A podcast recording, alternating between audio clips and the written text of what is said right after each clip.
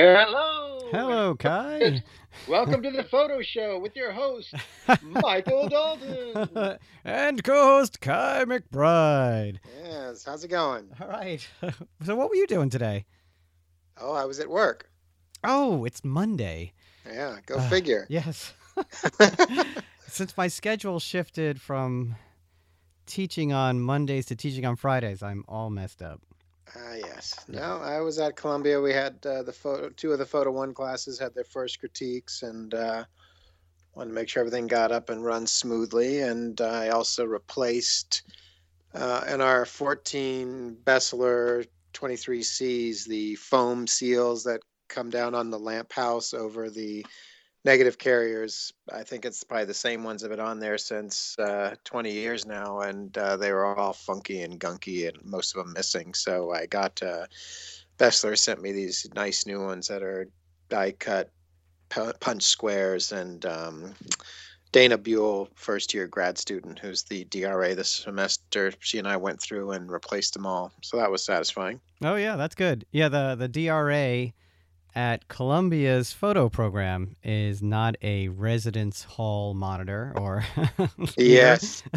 Departmental research assistant is the current term, although technically they've actually changed the the the thing around where they're not technically D R As anymore. Now they're fellows. So, oh, okay. So she's our fellow, but D R A just stuck because it's part of the... just part of the culture there to say D R A. Yeah, everyone under, everyone there understands what that means. Yeah, uh, you were the D R A, weren't you? I was, yes. And I was the D R A, so it's like, there you go. We were both uh, just the other day at the Steven Kasher Gallery. Uh, yeah, on Saturday. Yeah, for a, a panel talk on their exhibition on P M Daily, or P M New York Daily, they're calling it, right? Yeah, I believe so. Yeah. The newspaper that was... started up in the forties, I think, and then ended in what? I forgot the the exact date. Was it fifty something? It, it was. It, I believe it was in the fifties. It went on to another owner and another name for a short while, but it it closed down shortly after that. Right. Yeah. And it was it was interesting. We, I mean, from from being at the exhibit, we knew that it was a very progressive paper, especially for its time, and it, it had very uh, left-leaning causes, uh, you know, running through its editorials and its articles and, and photos.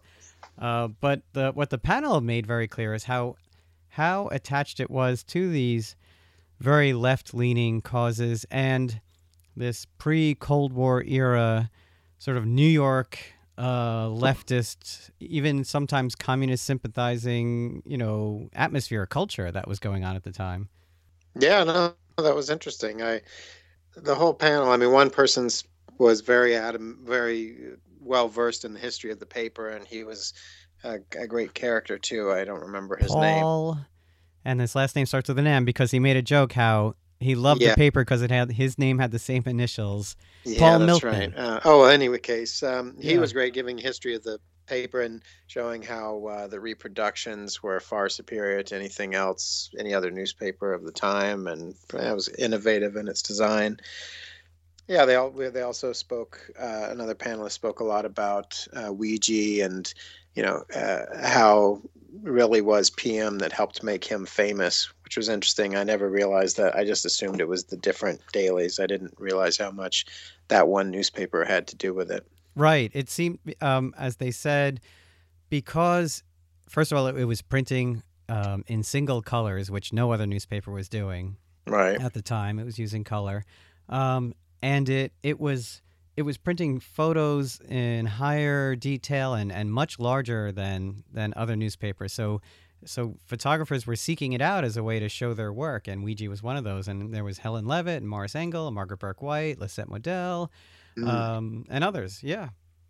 Yeah, and they made the tie-in with the uh, Photo League, which of course was uh, huge, which was similarly uh, similarly uh, staffed with people with the same basic politics. So uh, right. Interesting to see that carry over from the photographers to the newspaper. Yeah, no, it was a fascinating conversation.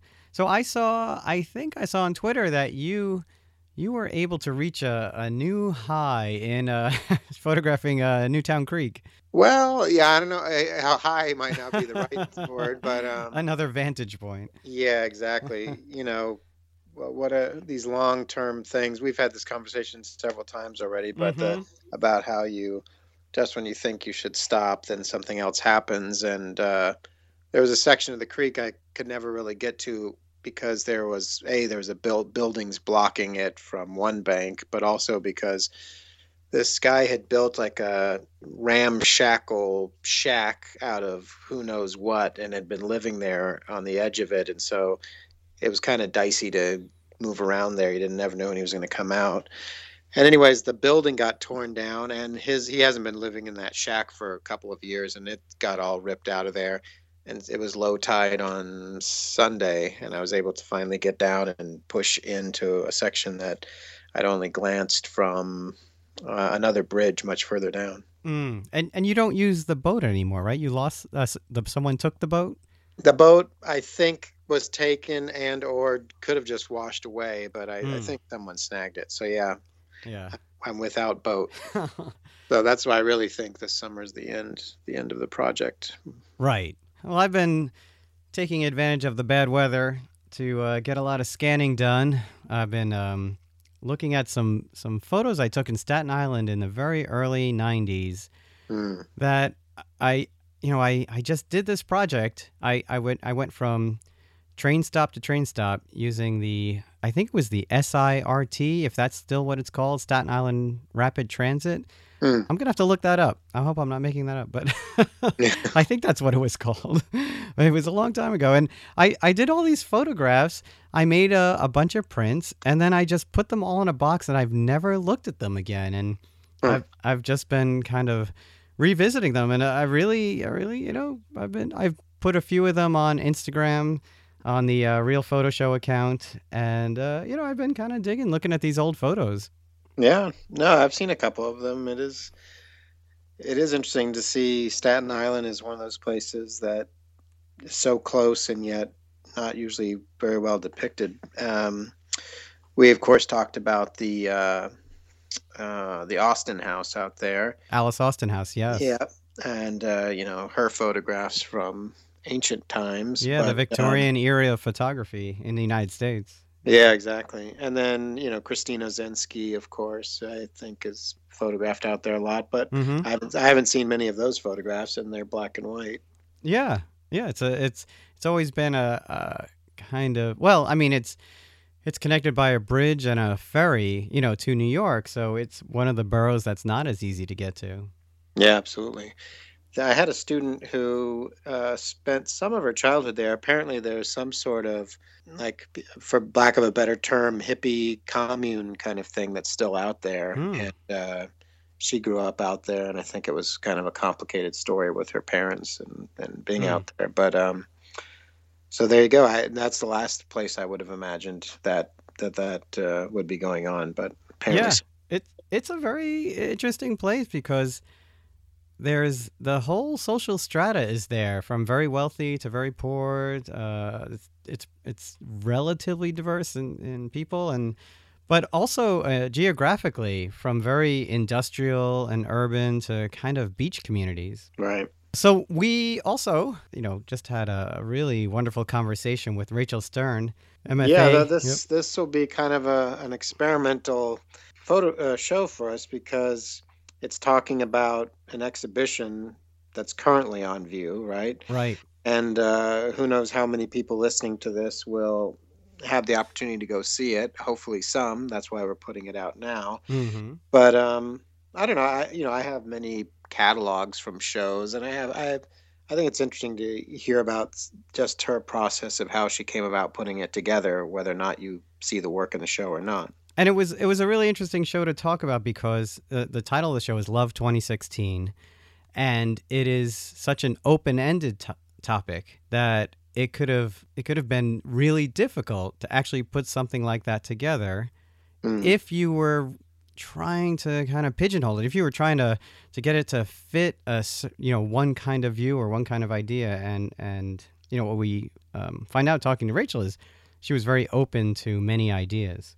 Yeah, no, she's definitely not approaching it as uh, a dyed-in-the-wool academic who's made some thesis and is trying to be very uh, prescribed about what it should be. And she let it be fairly organic and, you know, let people suggest things. And then, but really it's the just that transformation of the space that uh, is quite uh, quite Rachel Stern. That's right. That's right. She talks a lot about how how the space looks is very much her and how she lives and all kinds of things. Yeah, exactly. Yeah. She reveals a story about Mary Ellen that she's kept Mary Ellen Mark, which she's oh, kept to right. herself all this time. So you'll that's have to right. listen to find out. Yeah, yeah, yeah. yeah, bonus. yeah. Oh, man. So how long is the show up until? The seventeenth, if that's the Friday. It's But it's definitely through the seventeenth. So you've got this week to go through the snow, and then next week with hopefully no snow to get up there and check it out. Or, of course, uh, we should have a link to uh, the catalog that uh, Matt Magazine has also put out, so you could go through and see some of the imagery in the show just from looking at that. Oh, yeah. Yeah, we'll definitely link to that. All right. Well, thanks for calling in. Oh, yeah. Uh, have a good night, and uh, I look forward to listening to this issue, or episode, rather. Yeah. All right. Talk soon. All right, bye.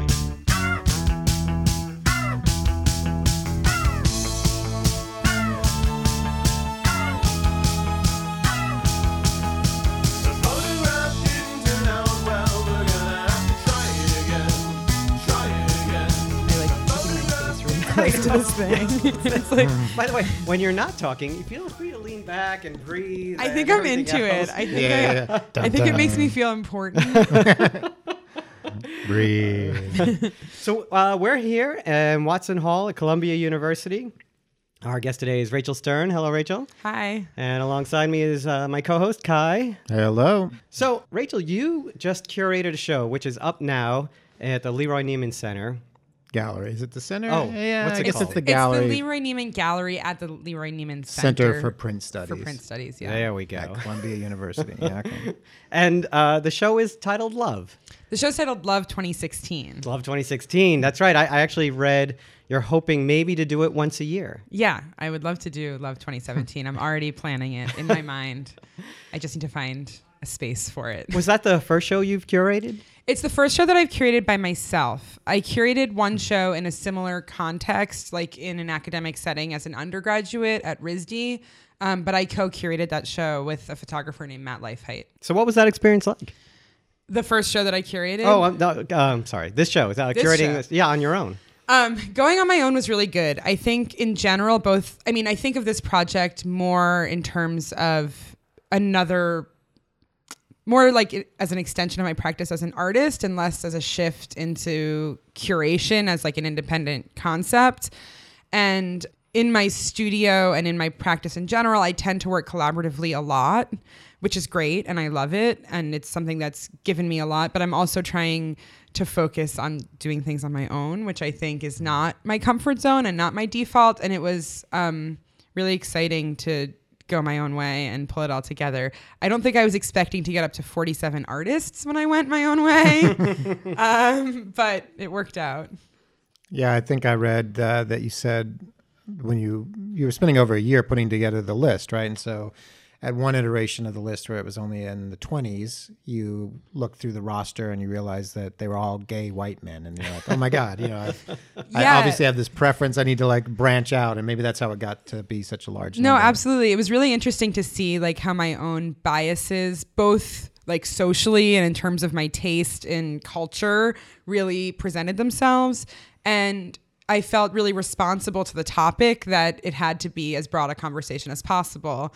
Um, and I think that that was a fun, but definitely like weight building part of the of the challenge. Well, it's an incredibly broad topic to begin with. Um, yeah. And I don't think could ever be defined uh, in any singular way, right? I mean, right. And I think your show reflects that as well. Totally, totally. I mean, I think that my idea with the, the whole general premise, or like the base of the curatorial notion, is this idea that like, it's basically saying like, what does air look like? You know, it's asking a question so big that the answer could come from any person and be valid, and could take almost any form and be valid.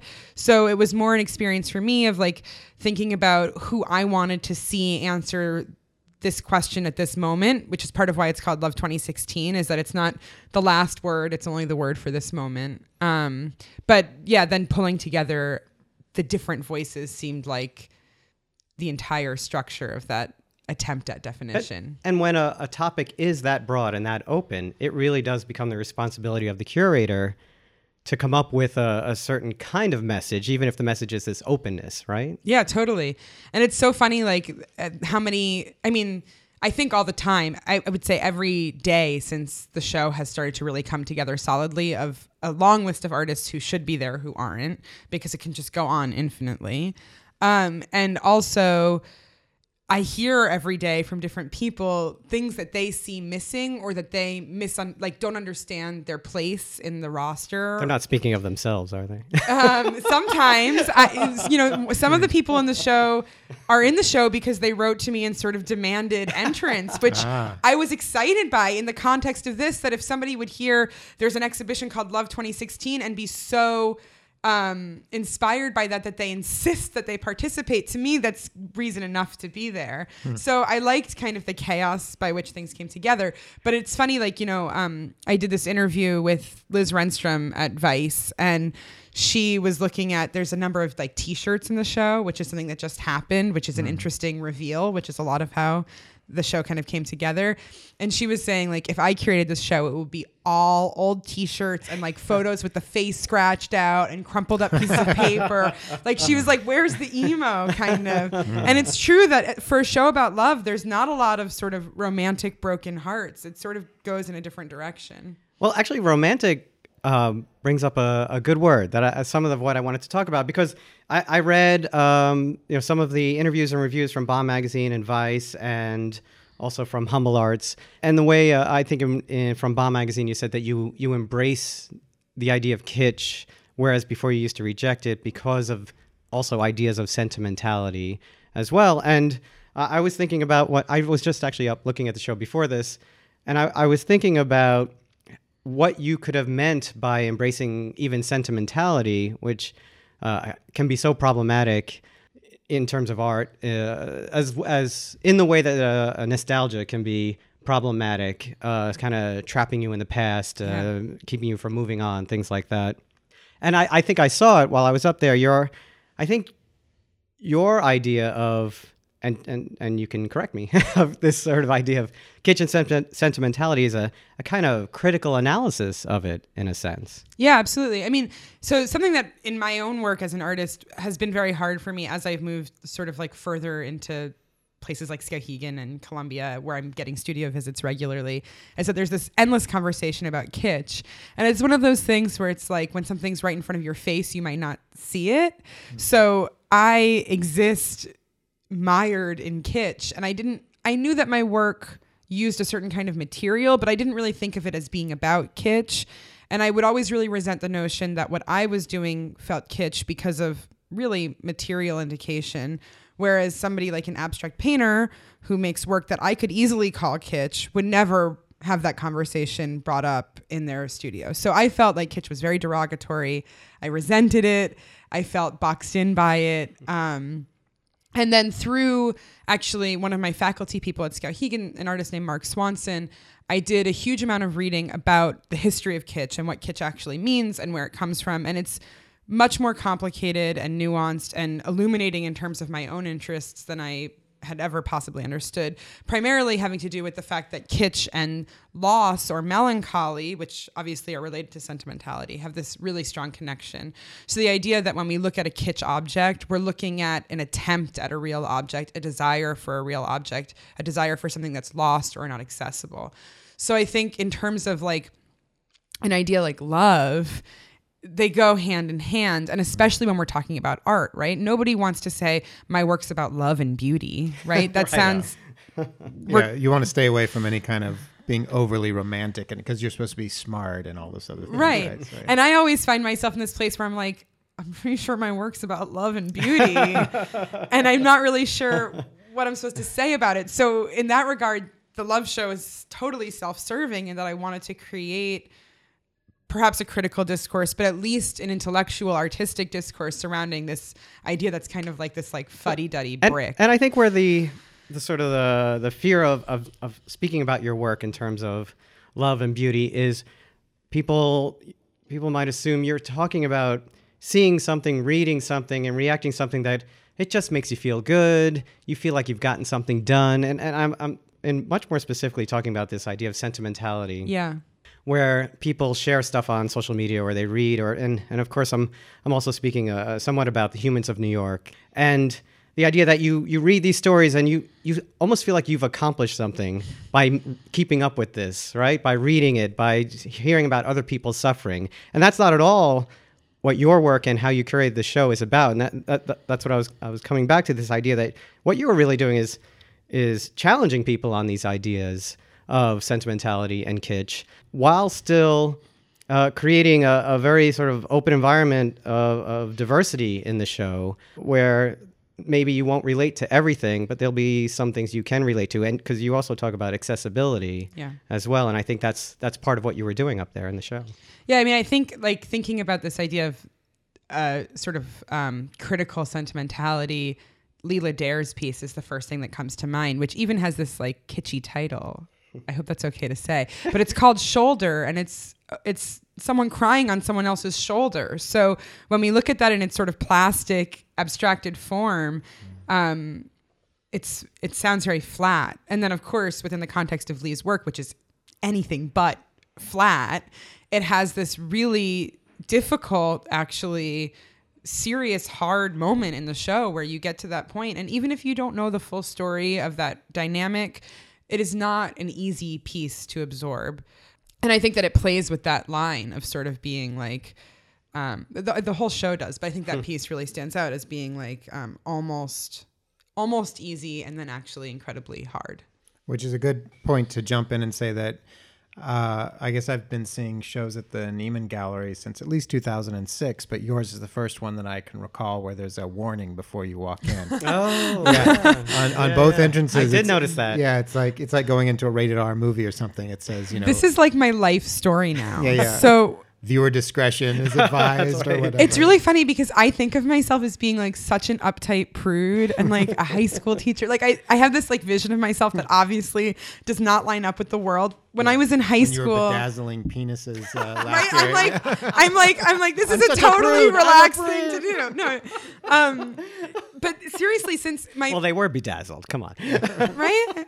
Flaccid. Yeah, there were yeah, lots right. of relaxed things. Um, But so, like, literally starting in high school, I did this project called the Underwear Project. It was like my first serious photo project where I photo I made portraits of people, two, one clothed, one in their underwear in the same environment. Mm. And it was supposed to be at this like shift or something. Who knows? Right. But my high school deemed it pornographic, and it was oh. kept on a shelf behind the photo teacher's desk next to the Mapplethorpe book.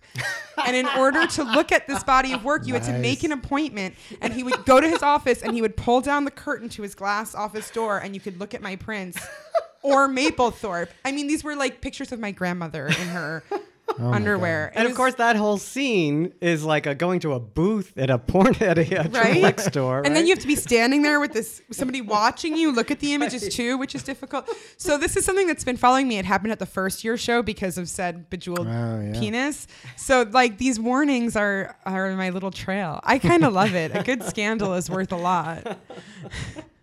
Yeah, it made me wonder walking through, like, okay, what was it that determined that this had to have the warning? I mean, the first thing you see when I come in from my office coming up the back way is, of course, there's like a penis you see. That Bryson quickly. Rand photograph, yeah, right? So it was like, all right, is that? But then there's other things you could say, no, no, no, this is much more disturbing. Yeah, you know? I think it's a combination of, like, um, the violence in, in Sidney Pierce and Allie Coates' video, mm. the exposed male nudity, of course. I don't think we would have an issue if it was female yeah. nudity.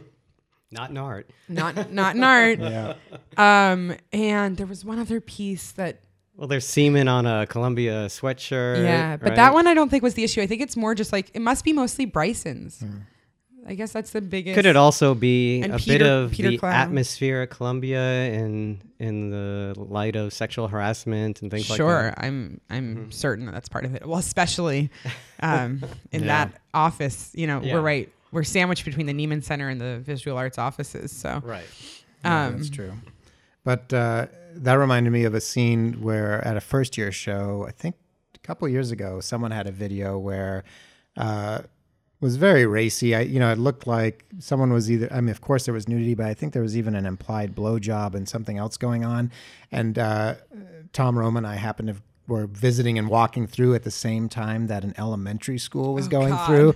And of course, all the kids went right over to that piece because it was big video and they're like watching it. And I was right. like, oh my God. Oh, no. It's, like, it's, like, it's so funny. It's, how the, it's funny how these things matter and don't matter. I mean, during open studios, it didn't even occur to me. It never occurs to me to think about that kind of stuff because I feel like I would know how it felt if I was really making something that was lascivious or offensive. And yeah. I think I have a very good meter of that, especially because of the way that I taught high school, which was always kind of trying to break th- break those rules while still being respectful to my students, et cetera.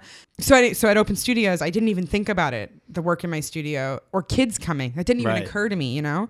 And all of a sudden, it, the piece I had there had like a big pillow pile in the middle of the room. And all of a sudden, at a certain point, I looked over and the pillow pile was like filled with children. Like it had become like the ball pit of right. open studios. And my studio is full of like plastic swords and stuff. So there was just like this like child chaos.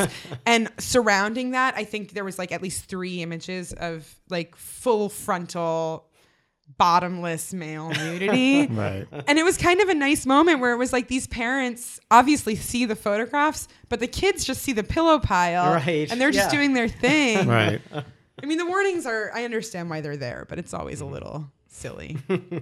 uh, and uh, going back to this first question of, so you put this proposal together that you want yeah. to do the show Love twenty sixteen.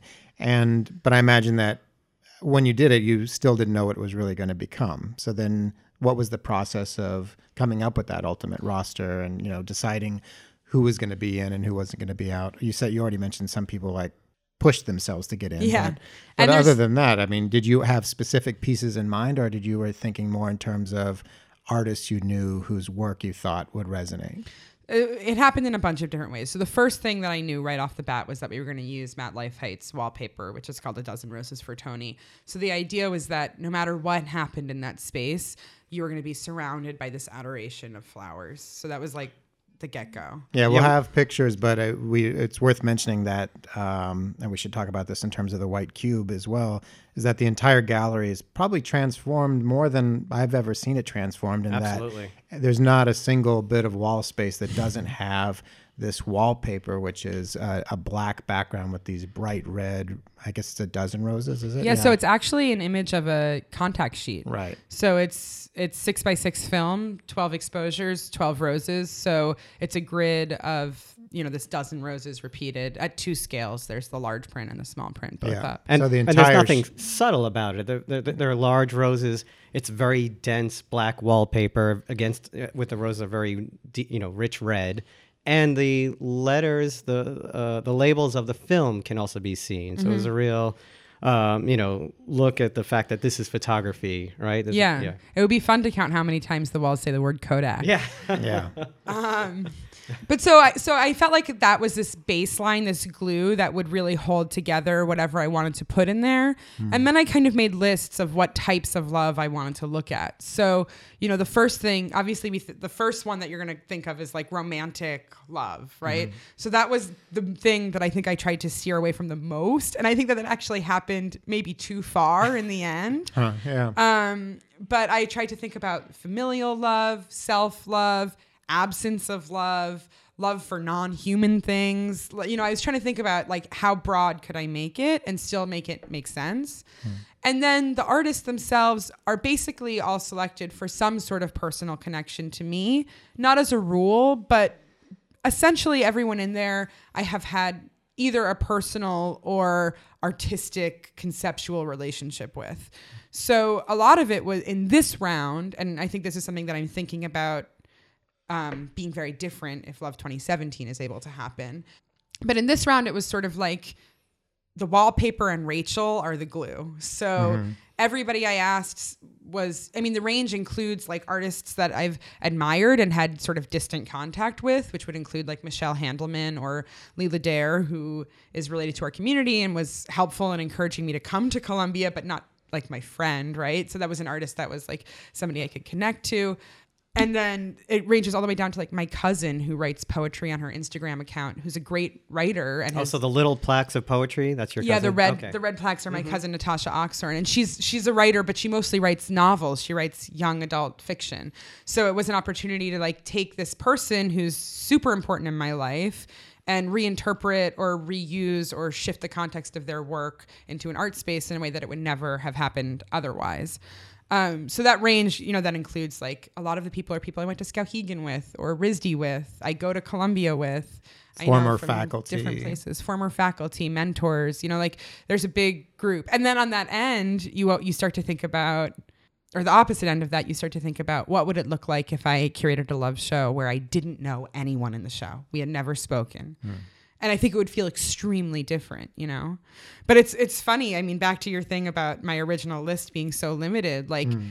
how, how often in this moment are you curating a show and you get to think like, oh my God, I have no straight white men. I need to get straight white men in my show. And it was really fun. And I got to like do that and think about how that's imaged and represented alongside queer artists and, you know, different types of people. You yeah. actually mentioned, um, in some of the things I read, uh, being uh, interested in not queer art, but the queer art aesthetic, right? You make a distinction there, I think. I would say I would say I probably make more of a distinction between queer theory and like mm. queer art or art communities. I mean, the queer queer art aesthetic is that's some that's a difficult territory that I would say um, I have a love-hate relationship with.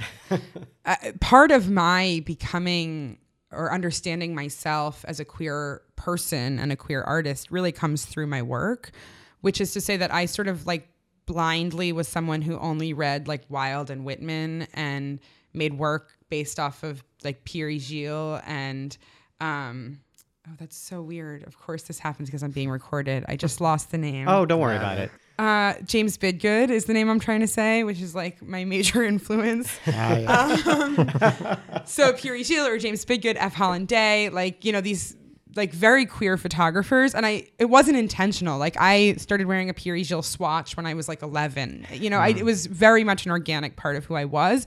And it wasn't, I was in no way formally engaging with queerness or queer aesthetics.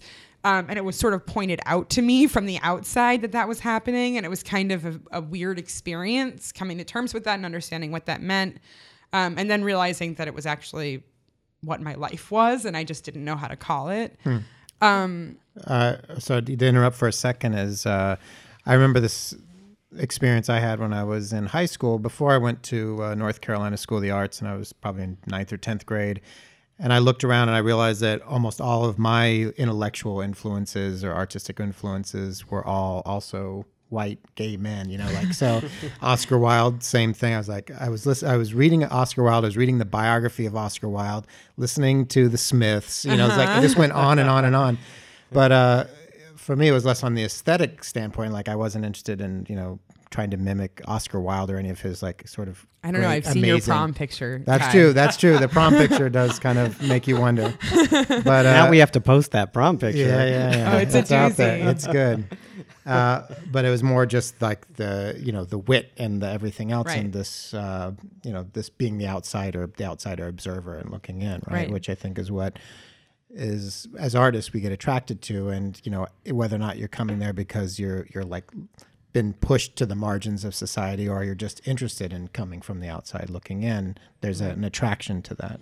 Well, and I think this is something that I've changed my tone on, but for a long time I was saying that my definition of queerness is not being an asshole, which is to say that most people are queer. Everyone's, no, not most people. Biologically, as humans, everyone is queer if, in a broad sense. Mm. And then it's just a question of what we choose to do with the way that we feel about being human. Are we defensive? Are we angry? Are we open?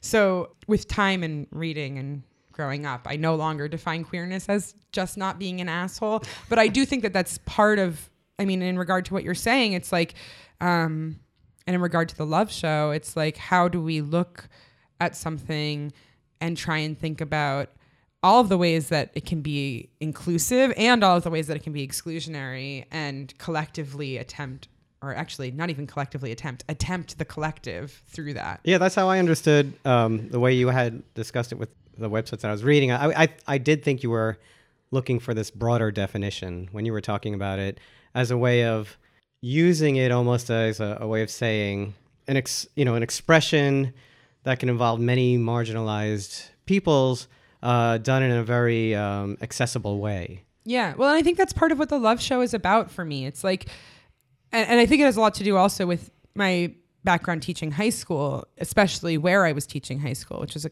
complicated place. But it's like, I know people well enough to know that most people feel deeply, if not everyone, right? So in some way, we, I mean, everyone feels deeply ostracized, deeply in need of things that they can't have, deeply in awe of the experience of life. And then we try, and through our relationships and through the way that we present ourselves, to normalize that so that we can make it through whatever it is we have to make it through. And I just think that like a show like this, which in, which is able to include as many different people as I could, and there's obviously still many holes, is an opportunity to say like, maybe more than queerness, it's like humanness. Like, it's just like, this is how, this is how we all feel about it. And I think that that, just the feeling is enough to connect it, even if it's different ways mm-hmm. of feeling it. One thing I kept thinking about was, it's now it's old news, but for a while there was this whole discussion about, you know, curation is art, and, you know, our curators, artists as well, or, you know, and like, you know, people making boundaries and saying, you know, come on, you know, I'm a, I'm an artist, you're a curator, blah, blah, blah, blah. And then more and more young artists uh, deciding to cur- be more curatorial in their practice, from just including friends in group shows to doing things even more ambitiously.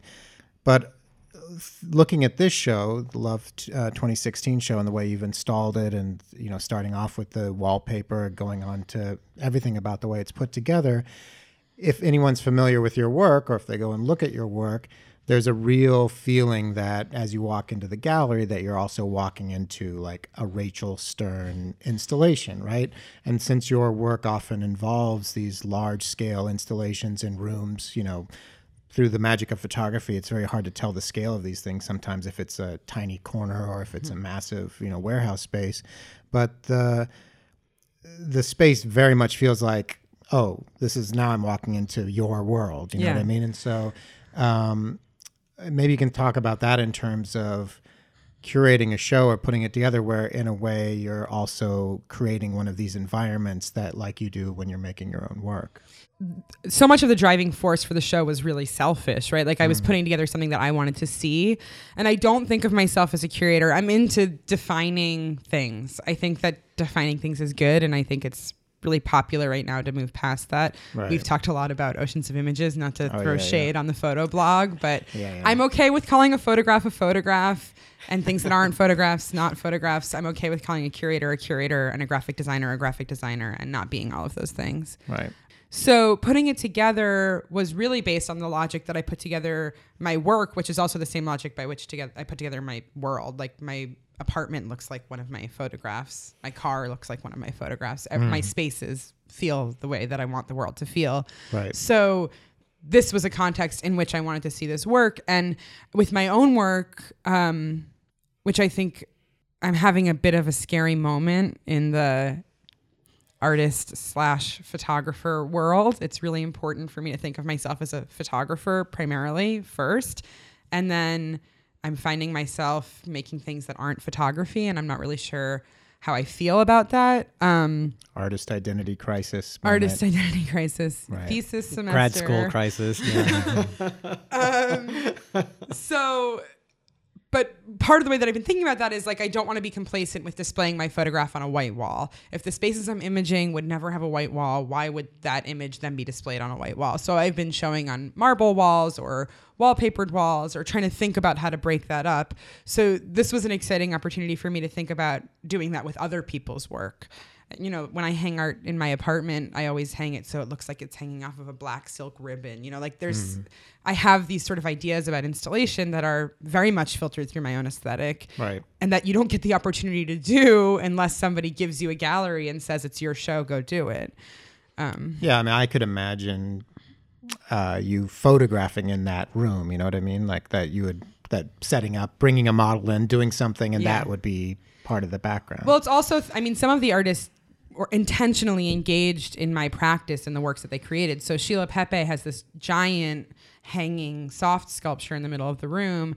And she told me when she was installing it that she was literally thinking about it as a place where I might make a photograph while she was making it. Mm. And comically, I I wear almost only Marimekko and like a lot of striped dresses. And I was wearing this orange and red striped dress that sort of clashed with the gallery because I thought it was funny. Mm. And her sculpture was made out of Marimekko socks with the exact same color stripe. Wow. Oh. So I was like matching the sculpture and the gallery, you know, but it was, it meant a lot to me. I mean, an unbelievable amount to me that, that she would think that way, especially as an artist who has, as her work, made viewing environments for photography. Mm. Mm. I mean, the show she just did at Carroll and Sons last year was a viewing environment to look at the work of three young female photographers. So she brought that part of her practice into, you know, this sort of strange offshoot of my practice. So forgetting kitsch, I think one of the things that was talked about before uh, was this idea of the high and the low, right? Mm-hmm. And that, um, like I remember seeing your portfolio when you applied for the graduate program and, uh, you know, we're looking at it in Slide Room, and it wasn't until you really like zoom in and look at it. And of course, when you came for the interview, you brought these large prints and it became clear that there was the aesthetic, but that you were using these low, you know, things from the ninety-nine cent store and everywhere else to create these environments, which later we could talk about in terms of kitsch. But if anything, this winds up being the ultimate high version of that. And in other words, like, Not, it's not just stuff you got at the ninety-nine cent store. It's all artwork from artists whose work you admire are now being used to create this environment, right? So yeah, well, what's that like? I mean, it's, I mean, Alex Decourt makes these works. I mean, an Alex Decourt show, some of the time, is a room that he's painted crazy colors and has borrowed artworks from the collection of the institution where he's showing and arranged them in the way that he wants to see them, so that you're looking at like a Renike Dykstra next to a whatever, a Giacometti, who knows, you know, like stacked up in this crazy kind of assemblage. And um, it's funny, I'm like suddenly feeling self-conscious that I'm saying all the stuff I'm recording. It's funny, it's funny that I actually don't love that work. I mean, I think I understand why he does it, and I can see how valuable it is in a certain in a certain sense, but I think that I could sit with it more easily if it w- if they were shows that he curated as opposed to a work that he made. I have trouble mm. with that somehow, and maybe it's just I need more time to chew on it or think about it. But he just did Avals last semester, um, our visiting artist lecture series, and he was talking about this, and I remember think having a really hard time thinking about that particular part of his practice. He's an artist I really admire, and not at one moment working on this project did I really make like a correlation between mm. that way of thinking and what I was doing. I don't know. It, I think it's interesting. Like I, I really felt like I was just curating a show. Mm. I really didn't feel like I was making one of my pieces or working on an installation. And I think that maybe, I don't know. I think maybe that's just how things come out of my hands. Like I think it's so ingrained in my like physical constructivist thought process that it's just how it comes together. Yeah, you're you're still creating, right? So, yeah. I mean, how are you going to get around what you what you're familiar with creating um, of your own work when you're, you know, you've got this freedom and this control? And also, so much of what I do is literally just following the rules, like of art history, you know? Mm-hmm. So decisions about where I place things in the frame or how I'm layering materials or wallpaper or how I'm hanging things on the wall are literally, I'm just like looking at something and copying it. You know, it, it's not a lot. So, which is exciting to me. It's something that I'm really grateful for. I think of like all this groundwork that's been done that I can then just pull from. But so it doesn't surprise me, especially that my practice is so engaged in the history of decorative arts and the history of the collection, that when I put together a collection in sort of a domestic space, which we could think of the gallery in any form as being a somewhat domestic space, that it would have the same conceptual, you know, like through lines. Yeah, this is a kind of intersection where if you start off with the decorative arts and think literally about wallpaper and everything, here it's getting maybe even closer to the idea of the, the high-end designer versus the decorative arts, who might go through and say, oh, yeah, this room, yeah, what you need to do is you need to get yourself some, you know, Matt Leifheit uh, wallpaper, and we're going to get you, uh, you know...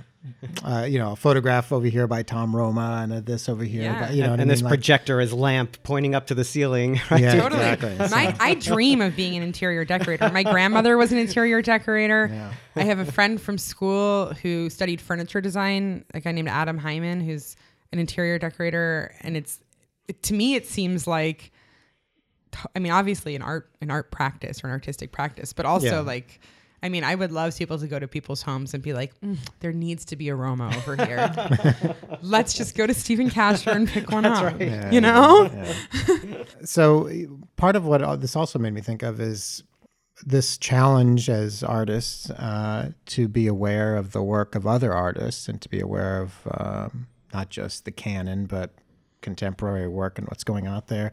And you've always struck me as someone who's very aware of... Uh, You, or you've gone through periods of really paying attention and reaching out and looking to find out more about your contemporaries and um, maybe the people a couple right above you or whatever.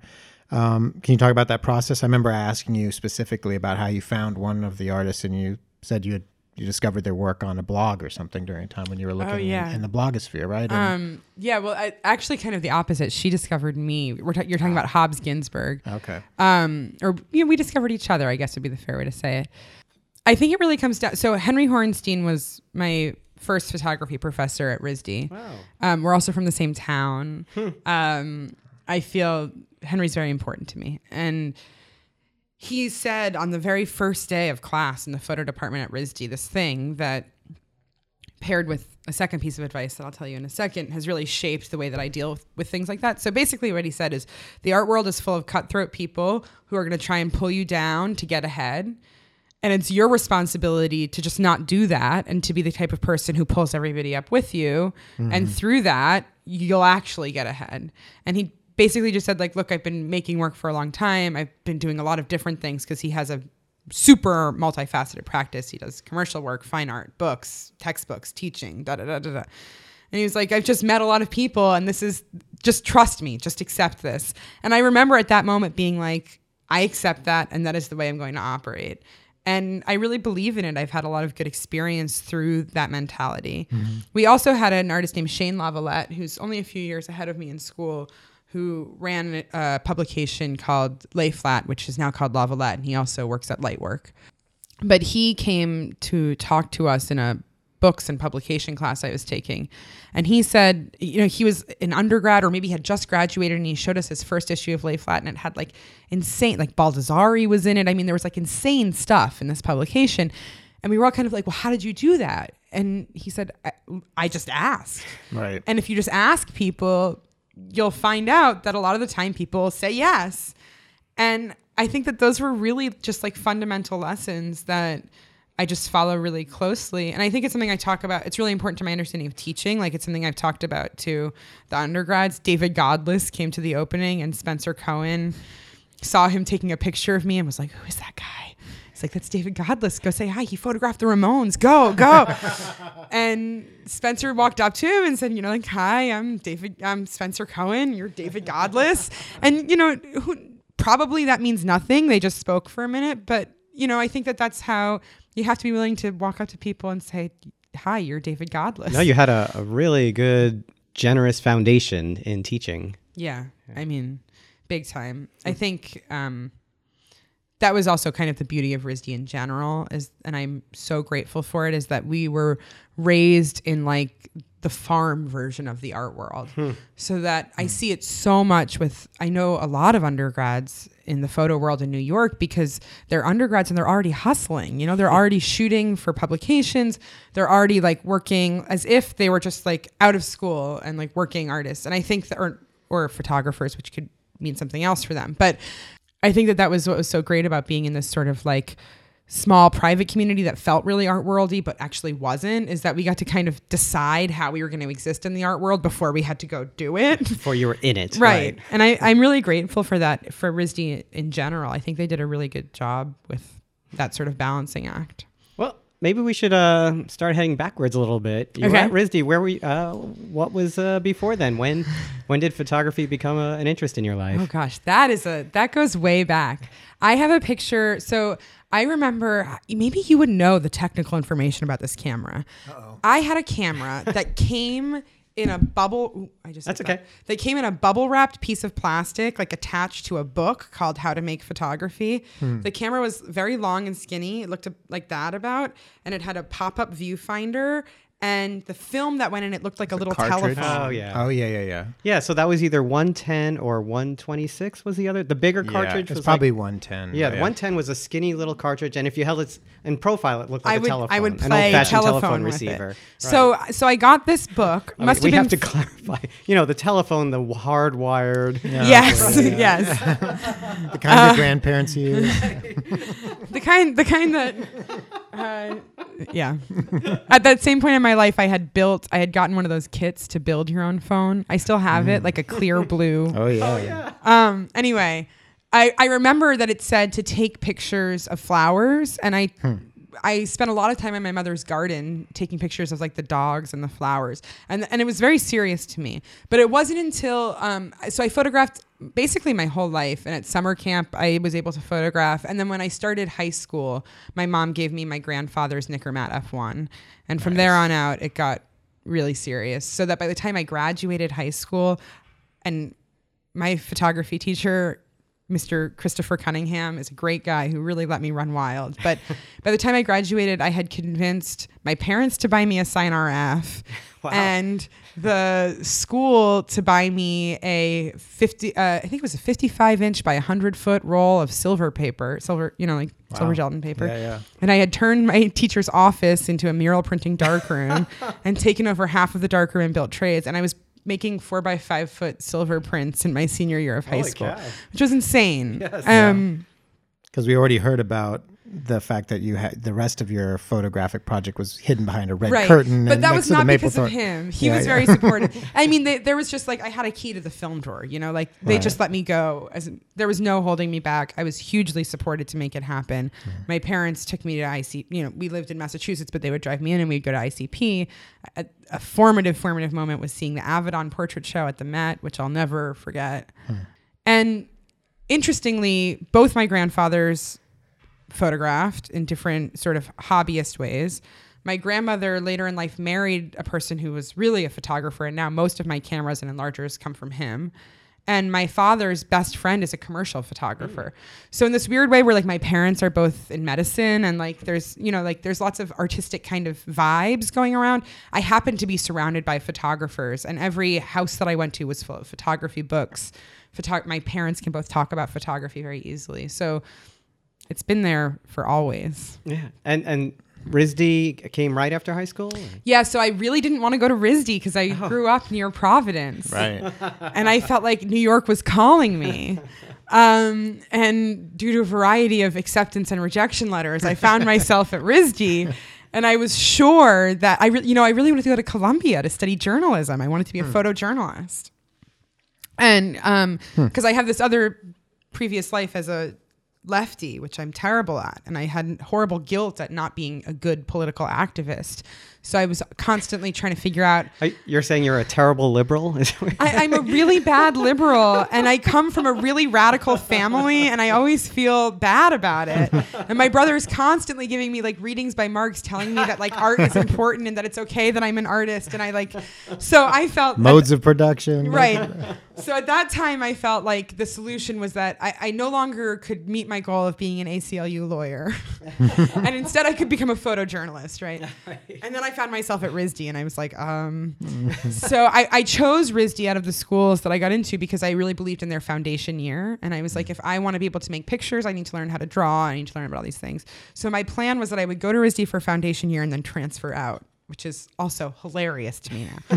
So I finished foundation year, which was brutal. I didn't take I didn't have access to a dark room. I, I'm sure I shot like crazy, but I don't know. I mean, that film must have just built up. It was really hard for me.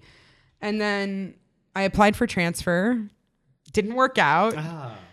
in in total despair, I began my second year at R I S D. And I would say within five minutes of being in the photo department, I was completely in love. Nowhere else I'd rather be. Because you were out of the foundation year, you could really get to the studio work that you wanted yeah, to do? Yeah, and because Henry Hornstein is an amazing right. person. And what Henry teaches you, which is something I already had, but I didn't have community for, was how to love photography. It's something that actually, Henry Hornstein and, and Tom Roma, I think, are as different as two people could possibly be. But the thing that they really share that's so hugely important, and I think the thing that makes especially their two undergraduate programs so strong, is they teach you how, I was going to say how to love photography, but that's not right. They teach you how photography is a means by which you can express what's like really happening. And I think that Henry, it raises the stakes, and you suddenly realize that like um, there's no such thing as just taking pictures, and and then everything falls into place. So Henry really gave me a lot in terms of like giving me permission to like not feel guilty about being a journalist and to really like do the thing that I was there to do. And we had amazing faculty. Steve Smith, um, I allowed me to be in his large format photography class my first semester, which is against the rules. You know, like I was really just given a lot of space to care a lot about photography, which, you know, yeah. is, is important. Well, you, and you, you actually um, mentioned that as well. You said uh, not, not necessarily how to love, but, but you, you do, you do mention that with a, a few people about being able to love photography. But I think, I think in, in some ways what it sounds like is, people also recognize your passion and your interest and your excitement, and that makes them kind of excited about it too, and they want to give you more and more opportunities to pursue that. Yeah, I've been really, I've been immensely lucky with people um, being excited to or willing to work with me. I, I met Mary Ellen um, with Henry in his professional practices class. Mary Ellen Mark. Mary Ellen Mark, sorry. Um, and the first thing that I ever did when my family got a home printer for our computer was print out Mary Ellen's photographs, and I slept in the bottom bunk under my brother, and I cut them all out and taped them on the like ceiling above me. Mm. So meeting Mary Ellen, I like brought every book of hers that I had, it carried them around my backpack all weekend while we went to visit people waiting to get to her studio. And her studio, we were just talking about it, looks like what my life looked like at that point. I've shifted the way I deal with collection now, but just full of tchotchkes and like yes. the say, the collection and the photographs on her walls. She has these sepia toned, um, what is the guy's name who photographed Native Americans? Uh, Curtis. Curtis. She has sepia toned Curtises in her bathroom. Yes. Okay. Like, yes. like in the bathroom, yeah. you know, yeah. like, so I, I got into that space and I was like, this yeah. is my space in a big, big way. And I asked her to sign my book. I was, I was carrying around a Polaroid camera. Can that possibly be right? We took a Polaroid together, and then I emailed her and asked if I could come intern. And Mary Ellen has an army of interns at all times. I mean, one of the things I love about her practice is that she created a space for her to teach outside of any formal. There's a waiting list of interns for Mary Ellen Mark's studio. And of course, Mary Ellen passed away last year, and so, you know, things are changing at the studio. But right when when uh, uh, Mary Ellen was with us, there was always a long list of interns waiting to get in. So if you got that position, it, we were actually pretty fortunate. I felt incredibly fortunate. And on top of that, I mean, like in terms of this army of interns, basically what I did for the first few weeks I was there was work on her new website, which was designed as an archive for students to have access to, where you could look up portraits of celebrities by name and see like every image. There was every article. I mean, just very community minded and generous in that sense. But Mary Ellen and I, and I, I know that she had this with many people, but for me, we were able to have a, a very special relationship, um, which was different than I think a lot of the interns. And um, it just, it just like, it sounds cheesy to say, but just meant the world to me. It was like, this person was why I, why I make pictures. And you don't think that you get to meet those people. And if you do get to meet them, you don't think that they're going to be generous in that way. I mean, she invited my parents over to the studio and bought them a fancy cake and like, you know. I mean, she was a force to be reckoned with, because if, you know, if you were kind of on the outside, didn't know her, she could be quite intimidating oh, as yeah. well. And she did not mince words. Oh, no. So here's, this is my secret Mary Ellen story that I've been waiting to decide if I feel comfortable breaking. All right, we're ready. Are you ready? Yep. And, and I have visual evidence that I can provide later. Oh, boy. Um, so one of my favorite thing that we did together was Mary Ellen invited myself and my friend Matt Leifheit to go with her to her workshop at the Woodstock Center for Photography. And the deal was basically I had a car, so I would drive her, and then we could, I think we stayed at, like, Woodstock had a relationship with a motel. We got this motel room, and um, we sort of like unofficially T A'd for the workshop. Hmm. The theme of the workshop was that you would go to this county fair and photograph at this county fair. Okay, so we drive Mary Ellen up. You can imagine it is awesome driving Mary Ellen out of New York City. It was an amazing experience dealing with like traffic or like side routes. She, this is a woman who knew exactly what she wanted, and I'm into it. So I'm like following like the best G P S you've ever you've ever heard. So um, we get up and we we do the workshop and everything's great. And you know the Center for Photography at Woodstock is an amazing place. And I guess Ariel Schamberg has left now, but. Yeah. Yeah, but he but he's great, and it was just really exciting to, you know, be there and see the workshop happen. So we go to this county fair and we're photographing, and um, I went to a booth where you could stand in front of like a airbrush tropical kind of backdrop, and they would photograph you and make a big pin of your face. Nice. And at that time, I was wearing a lot of like um, Senegalese kind of Dutch wax print African textiles, so it looked really crazy. Like I was like in front of this crazy thing looking really crazy. And I then took the pin with my image on it and wore it on top of this crazy outfit. So it was like a lot of layers of crazy.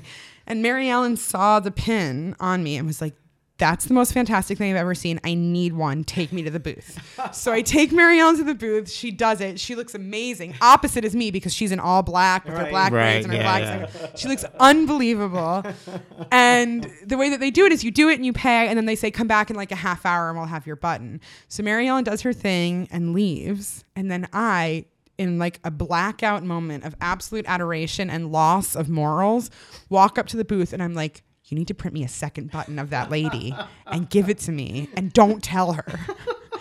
So I have them do it. They give me the button. Everything happens. Mary Ellen comes, gets her button. And she looks at it and she goes, this is the worst picture of me I've ever oh, seen. I wow. hate it. Throws it into the trash can and walks away. And now I'm like, oh my God, I have a second have a copy. copy. So I have these two pins of the oh, so two. You, oh, you took, Wait, you, you took it out of the garbage. No, I, I had already bought bought the... I already oh, had oh, yours my copy. And yours. Oh, I so, thought you fished hers no, out of the no, garbage. No, no, I, I was like not going to let her see. But so now I have my pin and her pin together. Oh, that's like, nice. Well, you have that now forever. Yeah. That's nice. Against her wishes. That's sweet. Yeah. Well, and, and you mentioned Mary Ellen Mark and Thomas Roma and Harry Hornste- Hornstein and Harry Callahan as well as people who've taught you. Yeah. Well, Harry, I, I mean, one of my... nerdiest favorite things about photography is that because it's so young, the lineage is really tangible, which is really exciting. And so for me, Harry Callahan is important twofold. One is that in a familial relationship with photography, my father's from Gary, Indiana. And so the Chicago School of Photography is really important, and it's really different than what we talk about on the East Coast, guys like Ishimoto or Callahan or a lot of really good photographers out there. So, um, in that sense, he's important to me. Then he also photographed in Providence, Rhode Island, which is hugely important to me, right. and founded the photography department at R I S D, which was originally a class in the graphic design department. He then hired Siskin, this whole thing. So Henry tells stories about talking with Harry, hmm. and I learned from that. You know, like Hen- my favorite is there's a black and white video of Harry Callahan accusing Henry Hornstein of cropping. Nice. And really accusing him. I mean, the stakes were very high. Yes. I crop like a mad woman. I'm such a cropper. It's ridiculous. But it's sort of like, you know, Hen- a lot of Henry would use Harry as a foil to sort of communicate these ideas about photography in the same way that when I teach, I use Henry and Harry to talk about things. And it's, it's just exciting for me to be able to sort of go like that to history. Yeah. Just reach out and touch it. Yeah, in our podcast with Charles Traub, we talked a little bit about that whole Chicago school and how tight everything was over there, but how very different it was than yeah. what was coming on either one of the coasts. All coming out of I I T. It was like this insane post um, Bauhaus kind of. Right. Right. Yeah, exactly. And also because the Japanese photographers had such a strong relationship with Chicago. And I mean, Provoke and post post-war Japanese photography is like one of my favorite moments in photo history. Mm. So the way that it kind of collides with American photography in Chicago is like amazing. Mm. Just now going forward, so you after R I S D, then you were out on your own for a little while before graduate school, right? Yeah. And you wound up oh, setting up a studio for yourself there. And um, you wound up uh, then starting to work with uh, students of your own and everything. And they, that actually, talking about this collaborative thing, which I think ties back into this show, is you want to talk about how that collaborative element wound up being such a big part of yeah, your of practice. So um, leaving R I S D, I, I decided that I was going to take a year off to just make art. And two weeks after making that decision, I got a job, a full-time job at R I S D, and no longer took a year off to just make art. And I was really upset about it because I was super focused on like being an artist. And I thought that I had like entered into this distraction, but you got to pay rent and, oh, you know, yeah. the way that things go. So um, I started working at R I S D in a graduate department called the Department of Teaching and Learning in Art and Design underneath a man named Doctor Paul. Doctor Paul Sproul. Wow, it's crazy. Mm. I haven't said that name in a minute. um, Paul is an amazing, amazing, wor- like world-renowned thinker about arts education, um, and somebody who I'm really lucky to have been able to spend time with. But I worked for him. He he ran a program at R I S D called Project Open Door, which is basically like um, a teaching lab for the community arts M A students. And we would work with students from around Rhode Island and bring them to R I S D for portfolio development and college access with a focus on the arts. But also we would go into schools and teach in classrooms. And that's mostly what I ended up focusing on. I did teach at R I S D a fair amount. Um, and I did work with the graduate students a fair amount. But teaching in high, public high schools in Rhode Island became a hugely important thing to me. And it was something I both did through R I S D and independently, primarily at a school called Central Falls High School, which is in a city called Central Falls in Rhode Island. Um, it's a one square mile city, completely surrounded by Pawtucket, which is the biggest um, suburb of Providence. Is it the biggest? I think it is. It's one of the biggest anyway. Um, We're going to get hate mail coming in. For the, like Cranston is going to be like, yeah, yeah. oh, no, yeah. it's Pot- the oldest rivalry. Yeah, yeah. Pawtucket my ass. You know.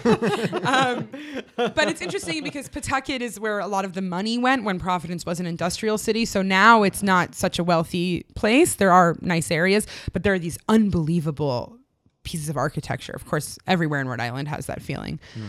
Central Falls is a very difficult place. The city government is bankrupt. Like I said, it's only one square mile. And it's become a place where a lot of the state's problems kind of stay while the people move through. So it's a relatively short-term community, but there's, um, it's got, you know, like the highest instances of um, school dropout, of teen drug use, of teen pregnancy, of um, gang violence. You know, there's a lot of kinds of things that sort of stay in this place, and it has not such a great reputation. It, ha- it got national attention because it was one of the first high schools to do a mass firing of all of the teachers. So they're like Obama quotes that talk about what happened in Central Falls.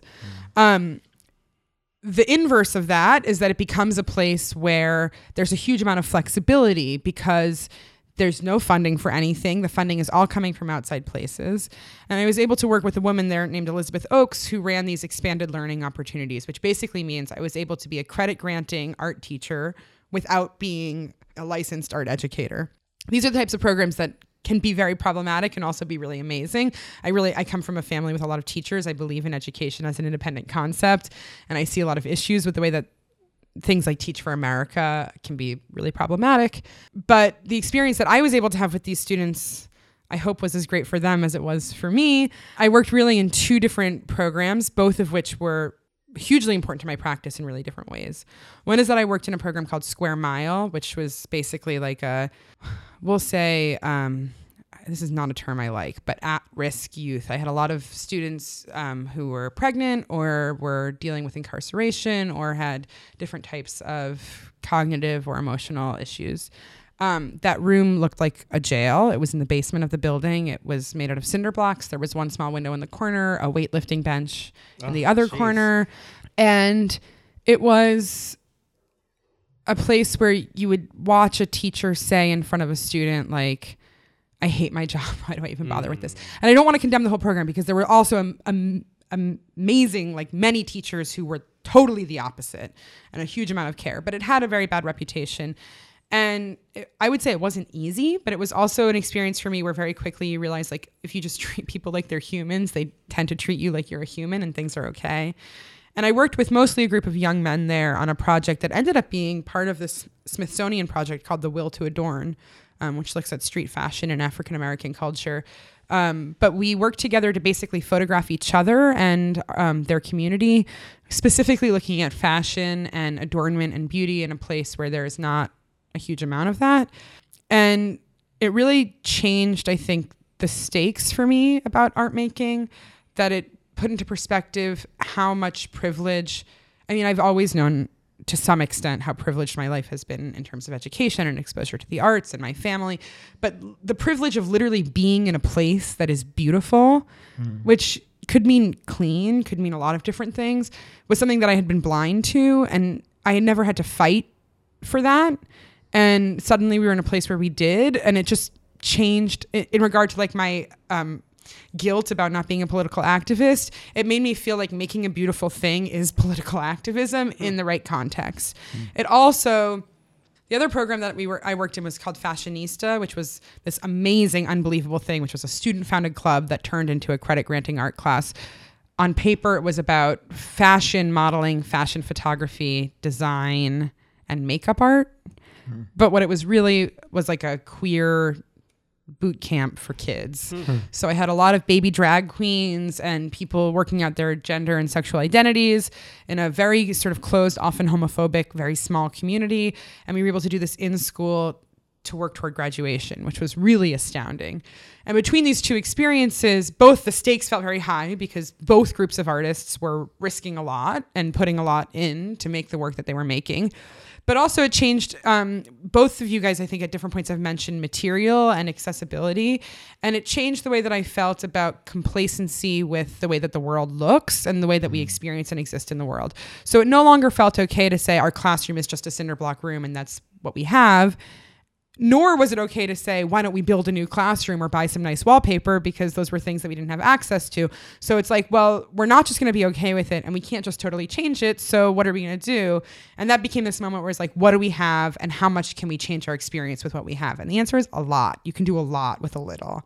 And in Fashionista, especially, we would design, we would work in these little professional practice units. So you would have a makeup artist, a director of photography. I'm sorry, not a director of photography. That would be for video. A, um, what do you call that? Art director, a photographer, a model, a fashion designer. And they would really put together fashion stories. I mean, they would build sets in the cafeteria, whatever it was, using garbage from the art room that they weren't using in class. Mm. And I brought that back to my studio. You were you were working as like a, a business practice uh, yeah. class. Totally. And some of those some of those guys are working as photographers now mm. in their community. I mean, shooting quinces and weddings and doing, I mean, one of them just got flown to some tropical island to shoot a wedding. It's amazing. They work really hard. And it, for me, it was like at the end of the day, two things. One is like, I had this one student named Anna who I knew throughout her pregnancy and then after her child was born. And she would go home every day after class, walk, whatever it was, a half mile home. I know because once I brought her home that she has to walk up four flights of a narrow spiral staircase to pick up her daughter. Then she would walk back down the stairs, walk with her daughter back to school, and stay for like two hours working on her designs because Anna wanted to be a fashion designer. Mm. And when it was time to model, she would make a dress for herself and a dress for her daughter, and they would model together because mm. that was the life that Anna wanted. So for me, after that, and then she would go home and cook dinner for her husband and do her homework and do all that stuff. It's like when I would go home and be like, oh, I really just, I don't feel like going to studio today. No, you go to studio.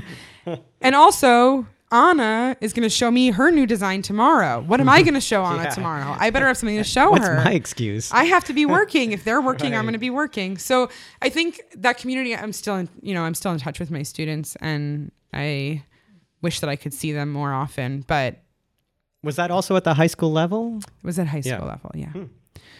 Um, so I taught middle school and high school, and I taught at probably like five or six different high schools. Central Falls is just nearest and dearest to my heart. They did truly amazing work there. I mean, Like, these artists are really serious artists. Yeah, you know, high school's come up a, a few times with uh, talking about your high school teacher uh-huh. and uh, you having that that, that oppor- the opportunities that he gave you, right? And it actually reminded me of my time in high school as well, when, when I got interested in photography. You know, I also became that that person who could also was allowed to roll his own film, but also then start rolling the film for all the other students uh-huh. and come to the dark room when nobody else was there and there was no class and things like that. And, uh, you know, I, I we we probably don't mention those high school photographers enough, those high school photography teachers enough as influence, uh, influencing a lot of photographers today. You know, a lot of, it's easy to remember those college professors who had a great impact right. on you and people you meet in the professional world, but those high school uh, photography professors really get you at the very beginning. Oh yeah. And it, and it's mostly about, for me, it was about how much they would let me run. Mm. And it, it meant a lot that I was able to do a lot with it. But I mean, isn't like, I think Gina Beavers teaches like middle school art class, you know, like that's yeah, like a, that's yeah. like a serious that's, painter who's like doing yeah. finger painting with kids, you know? I think that, I think that, um, I've always wanted to teach, and I definitely want to teach at many different levels. But I think that teaching high school in this country in general, in and outside of the arts, is looked at as like a menial job and not given a lot of respect. But it's a huge deal and it's super fulfilling. Unfortunately, there's no infrastructure to support it. So I understand why people don't want to be teachers or have a hard time continuing to be happy educators. Yeah, most of the time I, I speak to my students in college who just came from high school. Their photo programs are maybe a few digital cameras, and they, they send it out to, send their images to a lab to get yeah. little prints and things like that. Or, you know, we were doing mostly cell phone photography because wow. we had no budget at all. Mm. And on the one hand, you know, I would bring in a film camera to show them how an aperture worked. I mean, I think there are some things that you just can't understand. But on the other hand, it was like, you're not going to be able to buy a film camera or buy film. There's no darkroom in your town. Mm-hmm. Your phone is always in your pocket, and you can make pretty good photography on your phone. So like, I kind of am into, I'm not kind of, I'm super into the idea of teaching with the tools that the student will be able to leave with. Hmm. And if there are any high school students who are listening to the podcast today, they should know that you could take an amazing three-week intensive photography class with Rachel Stern at Columbia University oh, yes. this summer. I'm very the excited. Summer high school class. She'll be teaching it for the first We're uh, going to have a lot of fun. Yeah. So, oh, that's great. Uh, yeah. Is this your first time doing it? Uh, here, yeah. Yeah, yeah. okay, yeah, yeah, yeah. So, yeah, no, I think it's going to be great. And we'll be in the dark room, which will be like, it's the. I think the dark room's the best in the summer because the... Stop bath really smells. Oh, that's yeah. right. You get the real vanilla. You really slash. come out smelling like dark room. Yeah. Yeah, like you really did something, right? Um, yeah, though I guess the last thing I had on my mind to, was to tie all these things together is going back to your Henry Hornstein quote and uh, going back to this great uh, anecdote you just told about collaborating with these students. There's two things, I guess, now. I got to mention, wrap uh, Matt back into this, Matt mm-hmm. Leifheit, because not only providing that uh, amazing uh, wallpaper background, but also talk about the catalog. If right. you mention that really quickly. And then um, I just want to reiterate this idea of uh, collaboration or... Like I also, you know, would play. I played music in a band in Brooklyn when I first moved to New York, and the the, the world of musicians is much more collaborative, open, and necessarily. Like, hey, come, you know, we're playing on Friday night at uh, Enid's. You should come and sit in on a couple of songs, or this, that, and the other thing. And the the world of the visual artist is less likely to be that, and you know, by being by curating a show and putting forty-seven artists in it, I mean. Uh, in a way is is another way of kind of embracing that way of being generous and, and trying to um, not not shut it down, not just be, you know, me, me, me, but also say, look, there's other great people making work out there, and uh, I want to show them to you and show you them in the best light and bring them under this umbrella of this idea I have, right? Yeah. Well, so, I mean, I'll I'll speak to that first, and then I'll go back to the catalog, but... I don't know if this sounds, this might be like a brag, but I believe it. But I play hard for the team. I really believe in the team. And, and my time at Columbia, that's been a big part of what I've done here. Working, I run the I run with my with another team. I run the Visual Artist Lecture Series, which serves the community with a different team. I helped organize the summer show last year for everybody. And I just find that, like, first of all, I find it really fulfilling and something that I'm good at. It's the type of thing that I can get done.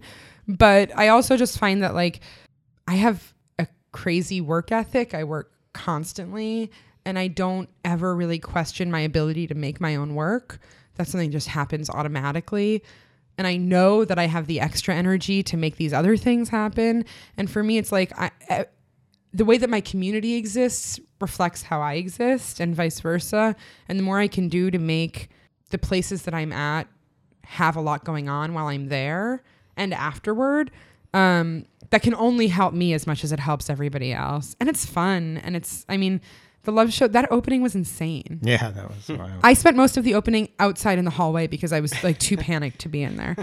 And it's, I mean, it's just like exciting to me. Like, you know, I think part of it is also being like, not to get emo on here, but being like a weird, like nerdy kid who was never popular and like always felt like a loner, that like when you get to a moment where you can pull something together that makes a lot of people happy and makes everyone come together, it's like amazing. I, I love doing that.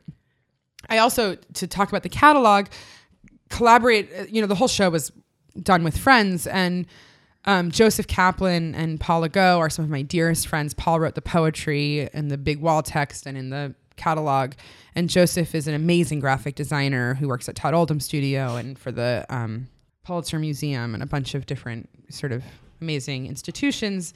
And um, the three of us work together on projects a lot. So Paul will often write poetry and then I'll put photographs with it or vice versa. Mm-hmm. And Joseph will design that collaboration. And Matt Leifheit, who runs Matt Magazine, which he launched as our two-person undergraduate thesis show mm-hmm. um, at R I S D, has, is also someone I work with all the time. We've done two issues of Matt together about my work. Um, we've worked on endless other projects. And when he offered to do a Matt Magazine as the catalog, it was really exciting because we sort of had this built-in team of people, in this case, mostly from R I S D. Paul's not from R I S D, but Joseph is, who we could sort of assemble and make this thing happen that's like spectacular. And it's not really on much of a budget, you know, like the magazines are on demand, so we didn't have to pre-order a stock. We could just sort of design it and put it there for people who wanted it. But Joseph did unbelievable design. I felt like for forty-seven artists, I would have done some sort of horrible multi-image per page, like mm. disastrous kind of cramped thing. And he really gave everyone their space. And Um, Matt also works on the design, and the two of them put it together. I think it looks beautiful and is really fair to everyone. Yeah, we'll have a link uh, on this episode so people can go and see the catalog online and order a copy if and they want. D- yeah, and it's exciting too because then it also gives the show life outside of the Neiman Center. So right. It's going to be at the L A Art Book Fair. It's stocked at Print and Matter. It's stocked oh, nice. at P S one Art Bookstore. So it, it's like exciting because it also makes, you know, a huge amount of work for a one month show at a gallery very far uptown that's not going to get a lot of foot traffic. Um, You know, it makes it so that it, f- for the artists and for myself and for the gallery, the investment is able to like live on. And I'm really grateful for Matt and Joseph and Paul who put in a lot of work to make that happen. Great. Well, I know that I'm going to go home to my apartment tonight and look around and be uh, upset with myself for all the great artwork I have in drawers that I haven't framed and put on the wall yeah. yet. Oh, you know, tell me like, about yeah. it. Come on. I have, I have yeah. some... Some Mary Ellen Mark photos that I've been sitting on for the longest time. The only photograph on the wall in my apartment is a Mary Ellen Mark. Oh. When I moved, I it's the only one I wanted to hang. It's the only one that's gone up. Uh-huh. Oh, actually, it's not true. And then I have some like vintage, non-specific. And, and Kai, you just gave me a print too that I've been uh, staring at for a while. Oh, getting ready to frame and hang. Oh, yeah? Yeah, you don't remember. No.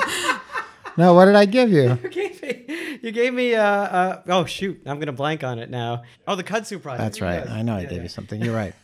Yes, I gave you an eight by ten contact print. Yes. Yeah. That's nice. Yeah, yeah, yeah. Well, we'll edit that back together so it'll sound like That's we... right. Oh, you gave me that eight by ten contact yeah. print of kudzu. Yeah, there you go. Beautiful.